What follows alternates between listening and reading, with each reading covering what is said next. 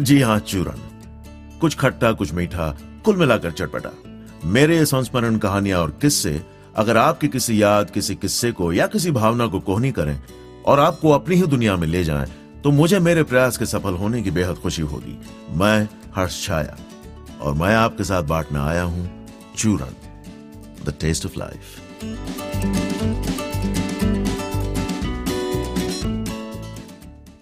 तरह तरह के रिश्ते होते हैं। हर रिश्ते का अपना रंग होता है, अपनी तासीर होती है। दोस्ती का रिश्ता होता है, प्यार का रिश्ता होता है, रिश्तेदारी का रिश्ता होता है, बड़े छोटे का रिश्ता होता है। कई बार ये रिश्ते एक दूसरे में घुल मिल भी जाते हैं, या एक रिश्ते से दूसरे रिश्ते में तब्दील हो जाते हैं। दोस्ती प्यार में बदल सकती है, काम का रिश्ता दोस्ती के रिश्ते में बदल जाता है, प्यार नफरत के रिश्ते में बदल जाता है। बहरहाल, एक रिश्ता कुछ अनोखा सा होता है, नारियल जैसा। इस रिश्ते को छेदना जरा मुश्किल होता है, पर अगर काम बन जाए तो बाहर से सख्त दिखता यह रिश्ता अंदर से इतना सुकून देने वाला होगा। इसका अंदाज़ा लगा पाना मुश्किल है।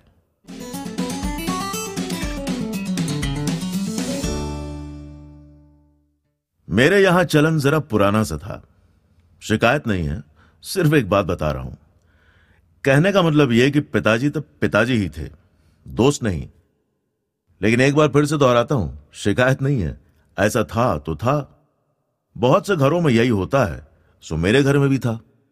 इसका मतलब यह भी नहीं कि मैंने अपना बचपन यही मानकर बिताया कि एक डरावने दानव और पिता में कोई फ़र्क नहीं। अलबत्ता आज मैं अगर एक्टर हूँ तो उसके पीछे उनका बहुत बड़ा हाथ है। अपनी सोच ज़ाहिर ज़रूर की होगी, पर कभी मुझ पर थोपी नहीं। फिर भी कुछ था कि मैं उनसे दूर ही रहता था। मतलब अगर वह कोई सवाल पूछें तो जवाब दे दिया। सामने से जाकर कभी बात की हो, ऐसा याद नहीं पड़ता। कोशिश यही रहती कि जहाँ वे बैठे हों, वहाँ मैं न रहूँ। जितना कम उनके सामने बैठना पड़े, उतना अच्छा। खासकर जब कभी माँ को किसी वजह से शहर से बाहर जाना होता, किसी फला की शादी पर, और हम स्कूल की वजह से साथ न जा पाते, तब तो माँ के जाने के कई दिन पहले ही से यह दहशत रहती कि मारे गए। अब क्या होगा? पूरे सात दिन। और मैं भी कोई इतना सीधा साधा तो था नहीं। माँ की कितनी ही तेज डांट हो या मार हो, उसका इतना डर कभी न था जितना पिताजी के डांटने पर ही खून सूख जाता। और जब कभी उनका हाथ उठता, तब तो वैसे यहाँ दोहराना ज़रूरी हो गया है कि शिकायत नहीं है, सिर्फ़ एक बात बता रहा हूँ। जब रविवार के दिन उनकी भी छुट्टी रहती तो लगता जैसे मेरा रविवार स्वाहा हो गया। यह बात अलग है कि शाम को जब कभी वो बाहर ले जाते तो मज़ा ही आता। वैसे शहर के सारे म्यूज़ियम, सारे बड़े पार्क, पूरा दिल्ली शहर, नई दिल्ली, पुरानी दिल्ली, आसपास के इलाके सूरज कुंड तुगलकाबाद, सबकी सैर कराई गई थी। यह बात अलग है कि कहीं कहीं मैं इसलिए जाता क्योंकि ना कहने की हिम्मत नहीं होती थी। जब कभी वो कहते, आज एक दूसरा म्यूज़ियम देखने जाएँगे, तब मैं सीधा माँ के पास जाकर पाँव पटकता और वो कहती, नहीं जाना है तो खुद मना करो। जाओ, मेरे सामने पाओ ना पटको। और मैं म्यूज़ियम चला जाता। रिपोर्ट कार्ड माँ के रास्ते होते हुए पिताजी के पास पहुँचती। कुछ चाहिए होता तो मैं माँ से कहता, वे पिताजी से कहती। कोई बात अच्छी लगी तो माँ से कही, बुरी लगी तो माँ से की। किसी बात का गुस्सा हुआ तो माँ पर निकाला। ज़ाहिर है, पिताजी के सामने तो हिम्मत ही नहीं होती। पिताजी जैसे प्रिंसिपल थे स्कूल के। उनके सामने सिर्फ़ एक गंभीर अदब के साथ ही पेश आया जा सकता था। शायद मुझे ऐसा लगता था। था या नहीं, क्या पता। जो भी हो ऐसा शायद इसलिए भी था कि नौकरी पेशा घर में बाप दिन भर या ज़्यादातर काम की वजह से बाहर रहता है तो बच्चा एक उम्र तक माँ के ज़्यादा करीब होता है, जब तक लड़कियों पर नज़र न जाने लगे। बहरहाल, दस साल का रहा हूँगा उस दिन शनिवार था। किसी कारण आधे दिन का स्कूल था, वरना आमतौर पर छुट्टी होती थी। पिताजी उस दिन छुट्टी पर थे तो एक तरह से मेरे लिए अच्छा ही था कि स्कूल चालू था। सुबह सुबह स्कूल के लिए उठने में भी आलस न आया था। न नहाते वक्त माँ को दरवाज़ा ठोकना पड़ा। नहा धोकर नाश्ते के लिए हाजिर था, वरना माँ दो बार आवाज़ देती, तब किसी तरह मैं बाथरूम से बाहर आता। जितनी जल्दी आज घर से निकलता, उतना मेरे लिए ही अच्छा था। पिताजी सो रहे थे।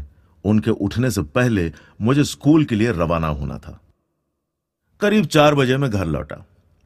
गेट से अंदर घुसा ही था कि क्या देखता हूँ। मेरे बिल्कुल सामने बरामदे में चमकती हुई अभी भी प्लास्टिक और कागज़ में लिपटी हुई शानदार, ताजी करारी एक नई साइकिल खड़ी थी। मैं अनायास ही साइकिल देख एकदम झेप गया और मेरे मुँह से जैसे हल्की सी चीख निकली। साइकिल! उतने में मेरे पिताजी बाहर आए और कम से कम शब्द खर्च करने वाले अपने अंदाज में चेहरे पर स्थित प्रज्ञ भाव लिए इतना ही बोले, तुम्हारे लिए उसके बाद का सारा किस्सा आज भी जैसे स्लो मोशन में मेरी आँखों के सामने बिछ जाता है। मेरे मुँह से निकला, हा? और मैं उछला। फिर अपना बस्ता पटका। मेरा सर जैसे खुशी से फटी जाता और मैं पिताजी की ओर दौड़ा। उनसे लगभग एक कदम की दूरी से उन पर लपका और कसकर उनकी कमर से लिपट गया और यूँ लगभग आधे मिनट खड़ा रहा। मैं अपना चेहरा उनकी कमर पर दबाए हुए और अपने हाथों से उनके कमर को ज़ोर से जकड़े हुए था। उन्होंने भी मुझे यूँ रहने दिया और अपना हाथ मेरे सर पर फेरते रहे। फिर जैसे मुझे होश आया और मैं शर्माते हुए उनसे अलग हुआ और खिसियाना से खड़ा हो गया। उन्होंने मेरे कंधे पर हाथ रखा, आँख में आँख डालकर मुस्कुराए और मुझे मेरी साइकिल के साथ अकेला छोड़ गए। मुझे यह भी याद है उन्होंने उस दिन क्या पहना था। सर्दी के दिन थे, गाढ़े हरे रंग का पोलोन एक स्वेटर था और डार्क ब्राउन पतलून। उस दिन के बाद जैसे चीज़ें कुछ बदल सी गईं। उनके पिताजी होने का बोझ जैसे सर से उतर गया। हालाँकि अभी कुछ और साल गुजरने थे, इससे पहले कि पिताजी को मैं अपना दोस्त मानने लगता और उनके साथ बैठकर बियर पीता और हमारे बीच कोई तकल्लुफ न होता। लेकिन फिर भी, उस दिन की जगह कोई दिन नहीं ले सकता। उस बात को सालों गुजर गए। मेरे और मेरे पिताजी के बीच के संबंध उन दिनों के मुकाबले ऐसे बदले जैसे दिन और रात, लेकिन फिर भी वो जो हुआ था, बस एक ही बार हुआ था।